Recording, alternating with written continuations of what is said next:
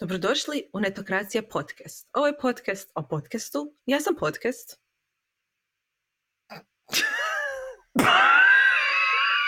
Trebaš reći, a ja sam podcast. A ja sam podcast. Ovo nemaju nikad.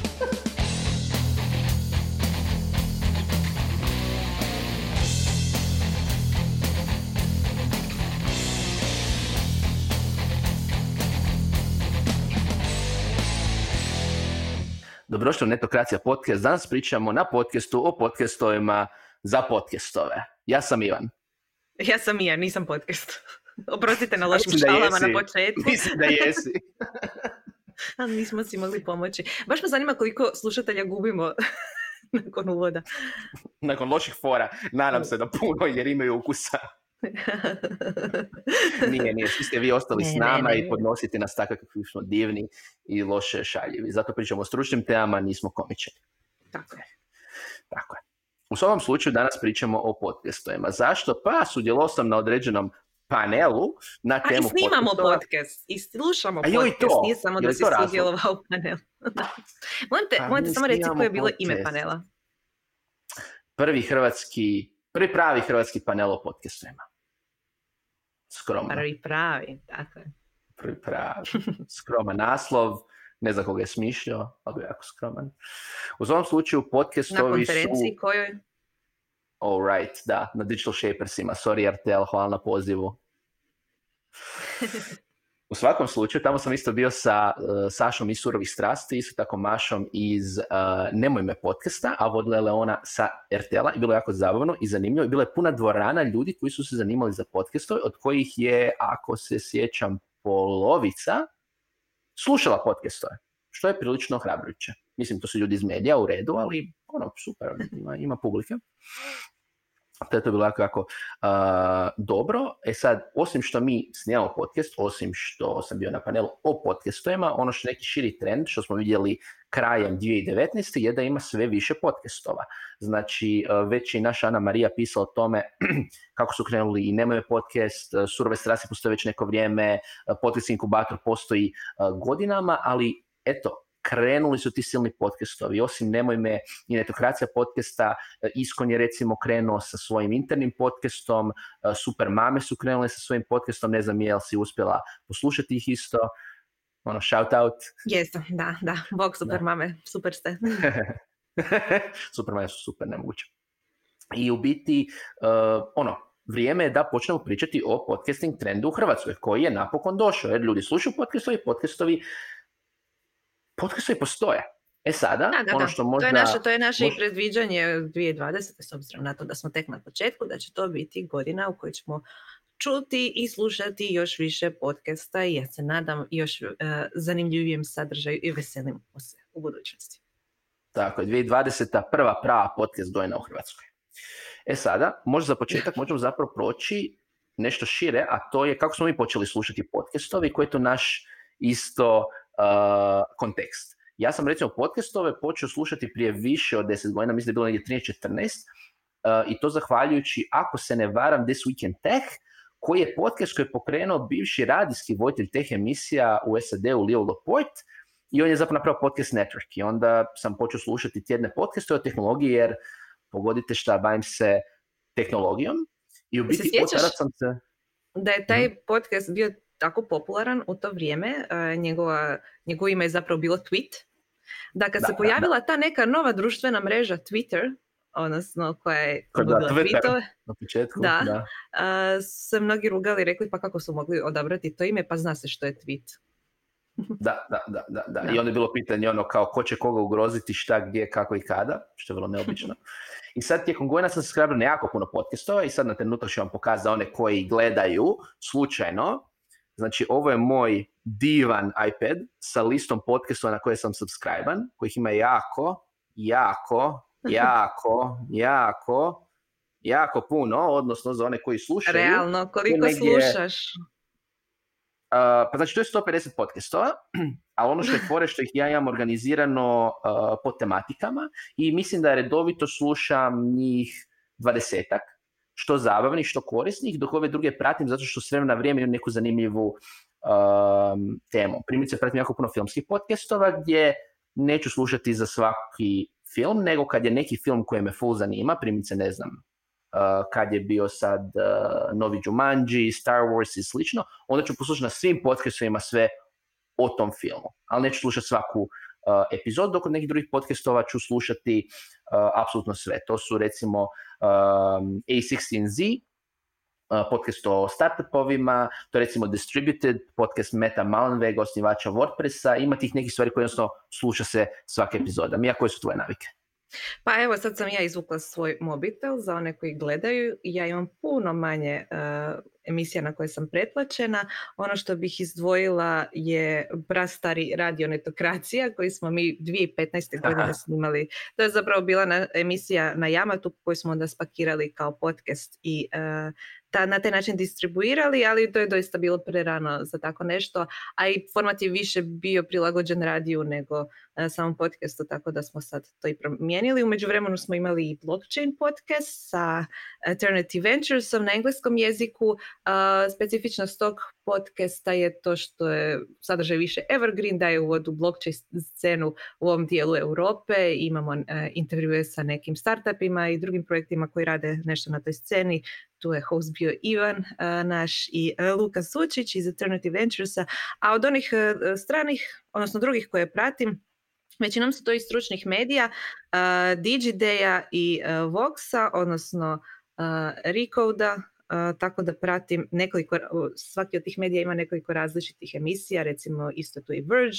koji prati novosti svijeta hardvera, Digiday prati novosti svijeta marketinga i medija, e-commerce, Recode, Decode i Pivot. To su mi najdraži, oni parate vijesti iz tehnološke industrije, silicijske doline, startupa i tako dalje. A ono što pratim, e, i naravno pratim neke hrvatske kao što su surove strasti, a ono što je moj neki osobni gušt je najnoviji podcast e, koji sam nedavno počela pratiti jer tek je nedavno i nastao je A Beautiful Mess. To je podcast od e, dvije blogerice, sestre. Njihov blog postoji već desetak ili više godina. A, ono što se promijenilo je to što ni one ne stignu toliko više updateati svoj blog. ja više ne stignem toliko čitati blogove. Počela sam pratiti njih više na Instagramu i na nekim drugim mjestima. tu i tamo nešto videa. I sad kad su pokrenule podcast i kad pričaju o temama koje mene zanimaju, opet puno više konzumiram sadržaj koji oni kreiraju. Tako da sam jako sretna zbog toga. Kad neko kog bih rado pratila, ali više mi ne odgovara format u, u kojem se izražavaju kada prijeđu na ovaj format koji sada konzumiram. To mi je baš super. Da, i pričamo oko tema, mislim da ima jako puno tema koje ni ne znate da postoji u podcast svijetu, a koje možda se mogu izroditi uh, u Hrvatskoj. Ali o tome kada dođemo, ajmo za početak pričati o početku, a to je zašto uopće krenuti u podcasting, zašto hrvatski podcasteri um, kreću to. Ono što su primjerice uh, Saša i Maša, haha, rekli na uh, panelu. Saša je rekao zapravo da su surove strasti krenuli jer su htjeli upoznati ljude koji se bave poduzetničkim projektima i da su htjeli s njima pričati, učiti od njih i da se zapravo podcast i neki intervjui jednostavno nametno ko vrlo logičan uh, format. Uh, s druge strane, znači neka ajmo reći prvenstveno osobna korist koja se pretvorila u super projekt koji tekako ima korist jako, jako puno uh, ljudi. S druge strane, Maša sa nema je htjela pričati o, o adultingu ili ti odrastanju, adulting je vrlo popularan zapravo pojam u internetskoj kulturi što se tiče nekog odrastanja, znači druga polovica 20 prema 30-ima, ali za to nisu bili idealni, baš klasični neki YouTube videi, nego upravo format razgovora, gdje ona zapravo ima dvoje još vojitelja, shoutout nemoj me i surovim strastima ekipama, jer to nisu samo Saša i Maša, nego i njihove uh, ekipe, isto kao što ne podest nije samo ja, nego mi je ja i naš isto kolega se uključa. I kolege. Tako i Doris, i Tena, i Ana Marija, i Ivan, i you get it. Tim je bitan. Um, I jednostavno svako ima neku svoj razlog zašto je to krenuo, a za to ima. Tako isto mi, ako možeš podsjetiti naše slušatelje i gledate zašto smo mi krenuli na Etokracija podcast. Pa, e, za one koji nisu ovo već čuli, ako smo to više puta spominjali, e, Ivan i ja više nismo u istom gradu. Uh, kad smo bili u Zagrebu, odnosno kad sam ja bila u Zagrebu i kad smo sjedili u istom uredu, dobar dio našeg dana se sveo na to da raspravljamo o stvarima iz industrije, što bi nas onda potaknulo i da nešto napišemo ili neki, nešto, uh, neki projekt pokrenemo na tu temu. Uh, sada ja radim iz Osijeka, iz ureda, Ivan radi dalje iz Zagreba i ono kad se čujemo e, su nekakvi konkretni sastanci vezani uz određenu temu, bilo da je to nešto vezano uz redakciju ili poslovno, poslovni dio priče netokracije, ali nikako nismo imali vremena da nasamo, Ivan i ja pričamo, bilo o nekim privatnim stvarima, bilo o stvarima iz industrije i to nam je nedostajalo. Mi se jesmo puno dopisivali, ali ništa ne može zamijeniti razgovor uživo. Pa smo odlučili imati tjedni poziv od pola sata, sat vremena, što ikako, nikako isto nismo realizirali jer uvijek je to padalo neki drugi plan jer su drugi prioriteti bili u pitanju i onda smo konačno odlučili nakon ljeta i tijekom ljeta smislili plan, ljeta gospodnje 2019. idemo snimati, idemo pričati doista jednom tjedno oko pola sata, pa idemo to i snimati, možda uh, nekog zanimaju i misli koje mi imamo o aktualnostima i drugim pojavama u našoj industriji. Tako da hvala svima što koji pričamo između i a stvarima koje pričamo između snimki nikad nećete doznati. Hvala Doris što to izrežeš. Hvala Doris. I to su stvari zapravo koje nas jako vesele. E sad, kad smo kod toga isto tako kako smo krenuli, ajmo pričati malo isto o formatima, jer opet vi nas ovdje vidite ako ste na YouTube ili čujete ako ste na Google Podcasts uh, ili na Apple Podcasts ili na Spotify i svim tim dragim platformama na kojima ste subscribeni. A na Spotify sigurno niste jer on službeno još uvijek nije dostupan u našim zemljama. Je li video ili audio? Što je podcast? E sad, ja sam tu malo tvrd. Um, I to ne iz aspekta da sam uzbuđen oko te teme, nego jednostavno sam jako nabrijan oko te teme. Uh, kad se pitamo oko video ili audio formata, uh, Leona, naša moderatorica, nas je zapravo pitala kako smo dostupni. Uh, dok su surove strasti dostupne kao isključivo audio podcast, uh, nemoj me dostupan isključivo kao YouTube. Netokracija je dostupna i kao video i kao audio. Zašto je to bitno? Bitno je zato što po svojoj definiciji podcast je audio file koji se distribuira putem RSS formata unutar podcast aplikacija. To je podcast. To je definicija, to je što je. Kako onda mogu postati podcastovi koji nisu takvi? Pa stvari u tome da jednostavno u nekom trenutku su se youtuberi počeli baviti podcastovima, posebno američki, zaključili su za neke teme im je to bolje. Ja recimo određene youtubere koje pratim, pratim i njihove podcastove. YouTube je kraći, brži, znači desetak minuta vide i producirani, dok podcastovi su im češće, tipa ne znam, pol sata, sat vremena gdje pričaju o nekim možda i ozbiljnim, težim temama i tako dalje. E sad, ono što su domaći youtuberi naučili iz toga je, aha, ok, postoji taj podcast, to je kao neki razgovor, ali ja znam podcast a ja znam YouTube, pa ću na YouTube site podcast. I tako su recimo nastali Nemoj i drugi podcastovi koji sad postoje na YouTube-u, gdje jednostavno neka nova generacija je napravila podcast ne kao tehnički format, nego kao sadržajni. Podcast je jednostavno za njih talk show.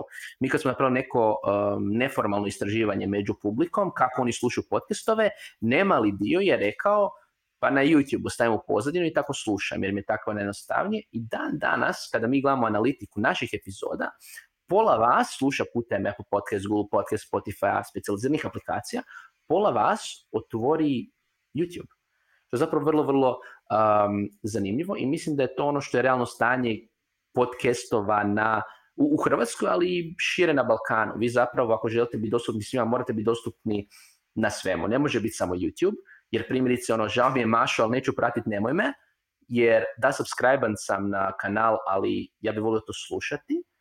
Um, a s druge strane, isto tako, nisu ni svi, nažalost, na Apple podcast i na drugim aplikacijama.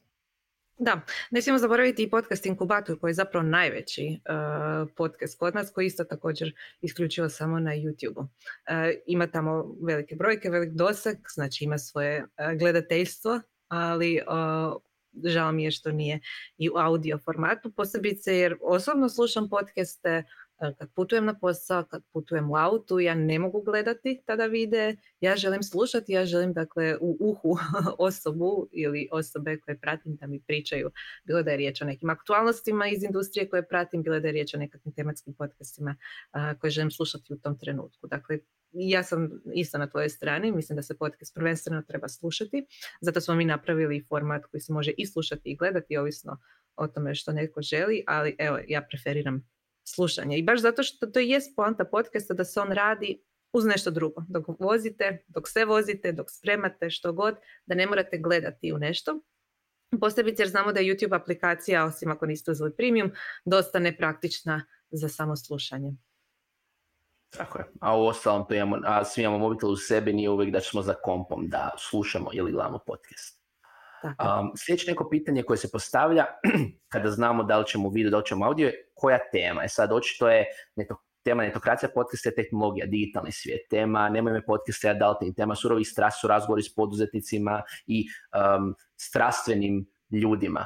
Ali tu postoji jako puno formata koji još nisu ni dostupni. S ove neke strane, ono ako gledamo, ako su tekstovi, kolumne uh, ili analize, većina podcastova u Hrvatskoj su ili intervju s gostima, poput surovi strasti podcast inkubatora, ili su commentary, poput Nemoj me ili nas. Znači, mi komentiramo nešto što se događa, neku temu. Meni je osobno žao što nema još podcastova koji su malo drugačiji. Recimo, američko tržište je toliko razvijeno što tiče podcastova da su se već javili um, nizovi podcastova koji su formati koji do, sad, do tada nisu viđeni. Recimo, Serial je primjer znači doslovno do, ono, doku, ono drame, dramskog podcasta, dok meni osobno je jako drag format um, podcastova tematski koji se bavi uh, ubojicama. I tu sam doslovno ono, basic white girl, kako bi rekli Ameri, zato što su ti podcastovi jako popularni među ženama u SAD-u i izrazito su slušani i zanimljivi. Da, pod, ove podcastarice koje sam ja spomenula, A Beautiful Mess, su također fan upravo tog podcasta, ali su naveli da ga ne mogu slušati nakon jedan popodne kad se već mrači jer će ih biti strah, tako da ne znam kad ti ne slušaš. ja slušam na večer i to dok vozim na večer, što ne znam jel pametno, ali dobro ima prostora za tematske podcaste koji su zapravo onda taj nekakav evergreen sadržaj, dakle ne odnose se na aktualnosti, nego se mogu slušati i konzumirati u bilo kojem trenutku, što je poprilično zanimljivo. Jedan isto zanimljiv format um, koji slušamo u zadnje vrijeme su takozvani docu podcastovi. Znači tu imamo uh, Land of the Giants od Voxa gdje doslovno kroz um, 4 do 8 epizoda oni rade tako reći dokumentarac u obliku podcasta uh, o nekom velikom te gigantu. Počeli su recimo s Amazonom. Ja doznate jako, jako puno detalja u formatu koji nije samo ono intervju ili commentary, nego doslovno napravljen na način kao da gledate dokumentarac, samo što ga slušate. Odlično, tako da da, ima dosta prostora što se tiče sadržaja uh, u Hrvatskoj i ostatku regije da se nešto dodatno napravi, što nisu samo intervjui i komentari, tako da se veselim ako ćemo vidjeti neki specijalizirani sadržajni podcast u 2020. Iduća tema o kojoj bismo htjeli razgovarati je o tome koliko jedna epizoda zapravo treba trajati.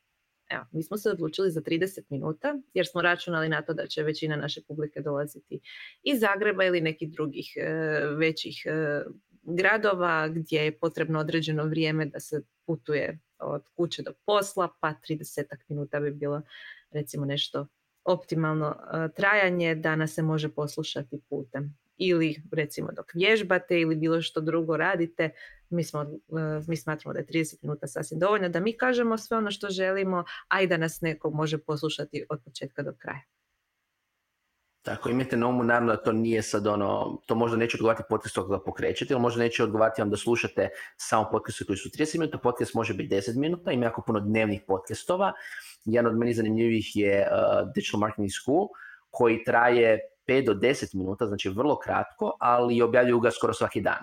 Dok recimo nam ima jako dugih podcastova, recimo podcast inkubator koji smo spomenuli traje nekad i do 3 sata, osobno mi je to malo previše, ali za neke teme to može biti super. I jednostavno u trenutku i vi kao i neko stvara podcast, ali neko ko može ga sluša ili gleda, ćete odlučiti aha, da vam taj format odgovara. Da, ako je jako zanimljiva tema, ako je jako zanimljiv sugovornik, može trajati i puno duže. E, vjerojatno ga neće slušati poslušati u komadu, e, ako traje sat i pol, dva, tri. Mislim, koliko je Macan bio dugo u surovim strasti, ja mislim da je više od tri sata trajala ta epizoda, ali navodno je bila poprilično slušana zato što je bio zanimljiv sugovornik, tako da, eto, treba razmisliti o tome. što se tiče nekog planiranja tema, Ne znam kako drugi funkcioniraju, ali znam da većina uglavnom snima unaprijed. Možemo reći kako mi funkcioniramo. Ono što smo mi odlučili je snimiti na početku nekoliko epizoda unaprijed i svaka dva tjedna snimiti dvije epizode.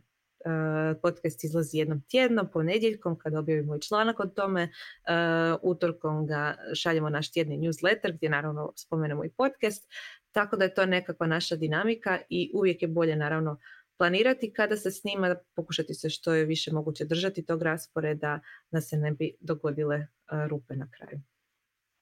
Ili primjerice napišete scenarij za podcast, pripremite se unaprijed lijepo, ispišete i tako dalje. Ili kao ja, nažalost, zaspite, zaboravite napisati uh, scenarij i onda fino zovete mi ujutro i dogovarate se oko te teme. Što isto vrlo praktično.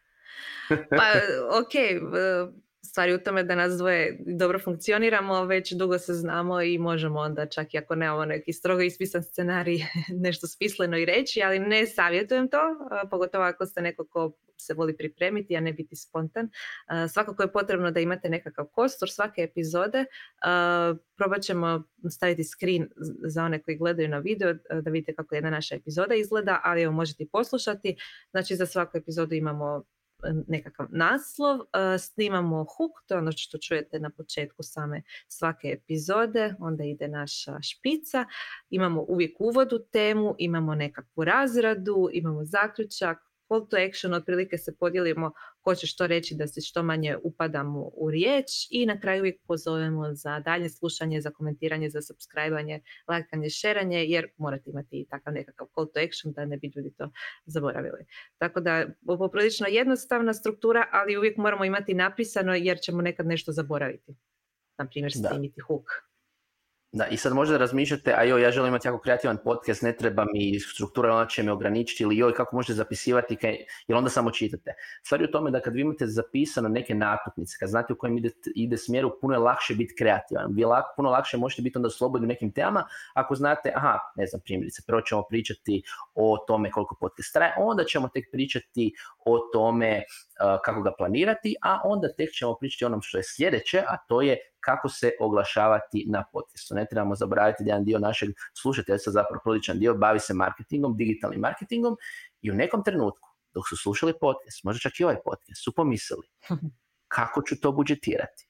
Odnosno zapravo kako mogu to integrirati u neku svoju kampanju. Vi ako ste poduzetnik, ako imate svoju agenciju, ako radite za klijente ili za sebe, možda razmišljate da se oglašavate u podcastima. to je neki novi oblik oglašavanja za hrvatsko podneblje, prvenstveno zato što je vrlo blizak native Vi u biti kada se oglašavate u podcastu, to mora biti žirno integrirano. Znači da, vi možete ono radijski ubaciti reklamu, ali to je nažalost prilično neučinkovito. Znači istraživanja koja su do sad provedena što tiče oglašavanja u podcastima u SAD-u pokazala su da je integracija najbolji način pri čemu mora biti zapravo kreativan. Jedan od meni najdržih podcastova, koji zove Slash Film, preporučam za one koji vole filmove, ima foru da um, ima oglašivača u svakoj epizodi, ali tog oglašivača, znači njegovu integraciju, čita jedan od voditelja koji su vremeni komičar, Jeff Canada. Znači ja Jeffa pratim već uh, 15 godina na različitim podcastovima, šovima i svemu ostalome.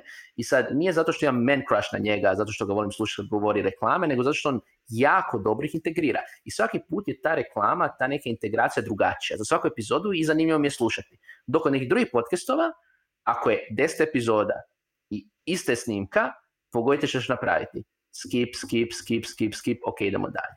Tako da, jako je bitno na neki način integrirati to oglašavanje i s druge strane isto tako biti transparentan. Jasno dati do znanja slušatelju, gledatelju, e stari moj, ovo je sponsor, oni nas podržavaju da ti možemo dati ono što ti želiš, a to je dobar sadržaj. Da. I ja bih isto navela jedan uh, fantastičan primjer uh, oglasa koji sam ja zamijetila i koji je tako prirodno uklopljen u sam, samu epizodu podcasta da sam bila jako, jako oduševljena. Uh, dakle, podcast koji ja pratim od Riko do Dikoda, uh, od Rikoda, odnosno ima Riko Dikod i Pivot, u ovom drugom u kojem kojem su hostovi Karas Fisher i Scott Galloway, uh, je u sklopu podcasta napravljena reklama za HBO seriju Silicon Valley. A ako ste gledali zadnju sezonu, znate da Keras Fisher uh, gostuje, možda ste, možda ste zamijetili, možda niste, da gostuje u zadnjoj sezoni. um, ali sad ću napraviti mali spoiler, pa onda ako niste gledali, preskočite idućih minutu.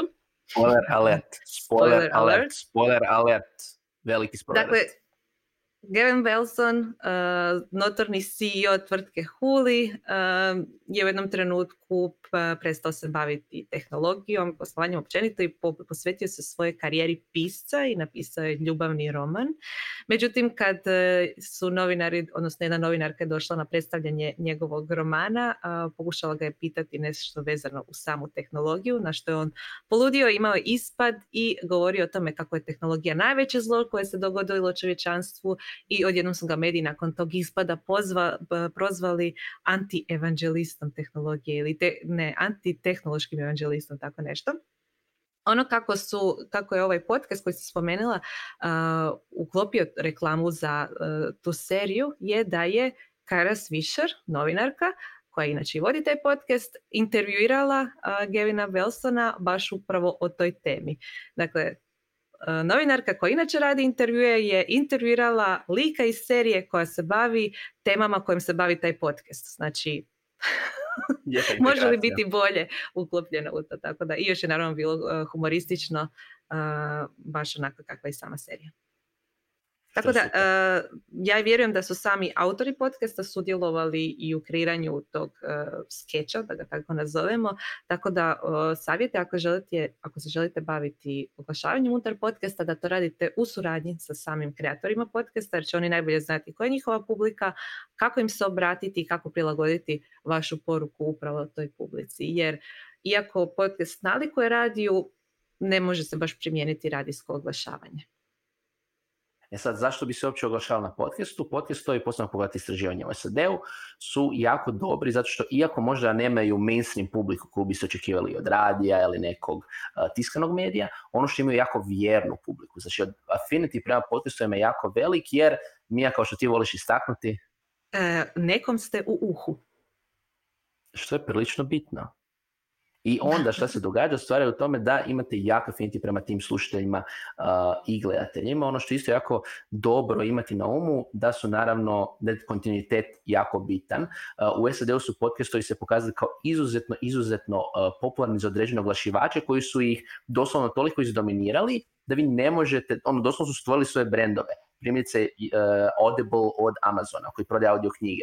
Savršeno ima smisla za podcastove. Isto tako imate tvrtku koja se bavi prodajom madraca putem interneta, Casper Mattresses, koja je cijeli svoj brand, cijeli svoj prodaju izgledala na tome što je sponzirala tonu podcastova i imala jako lijepe uh, integracije.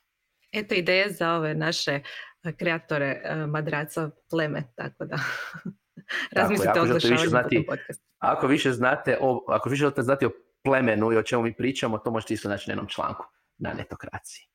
Um, tako da to je to što trebate znati o podcastovima. Uh, na ovom podcastu za sada, bit će sigurno šabetova, jedva čekam raditi za 2020, 2021. update o tome gdje je podcasting uh, danas, uh, ali do tada malo drugačiji call to action. Nemojte samo šerati, lajkati nas, nemojte samo subscribe na Etokracija podcast, cijenimo to, hvala vam lijepa, a to radite svim podcasterima, znači podržite i šerajte, upoznajte nekoga za kog znate da bi se podcast neki mogao uh, svidjeti, jer zapravo ako će cijela zajednica rasti, ako ćemo govoriti o tome da postoje podcastovi, da to je jedan format koji je vrlo koristan i zanimljiv i zabavan, onda ćete vi dobiti možda neke nove podcastove koje ćete moći slušati i u Hrvatskoj, što mislim da je bilo čisto, čisto zgodno. Tako da sljedeće godine možemo na podcastu o podcastingu govoriti o još većoj navali domaćih podcastera.